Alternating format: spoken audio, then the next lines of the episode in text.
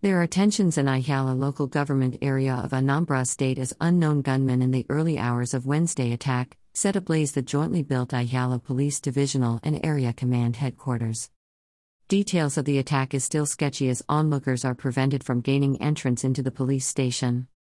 Residents said they heard heavy gunshots with bomb sound between the hours of 12 to 2 a.m. on Wednesday morning.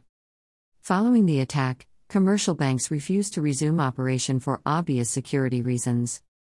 It was gathered that bank customers are currently groaning in Ihiala as those who came early as 7 a.m. are denied access into the bank even till 11 a.m. as the time of filling in this report.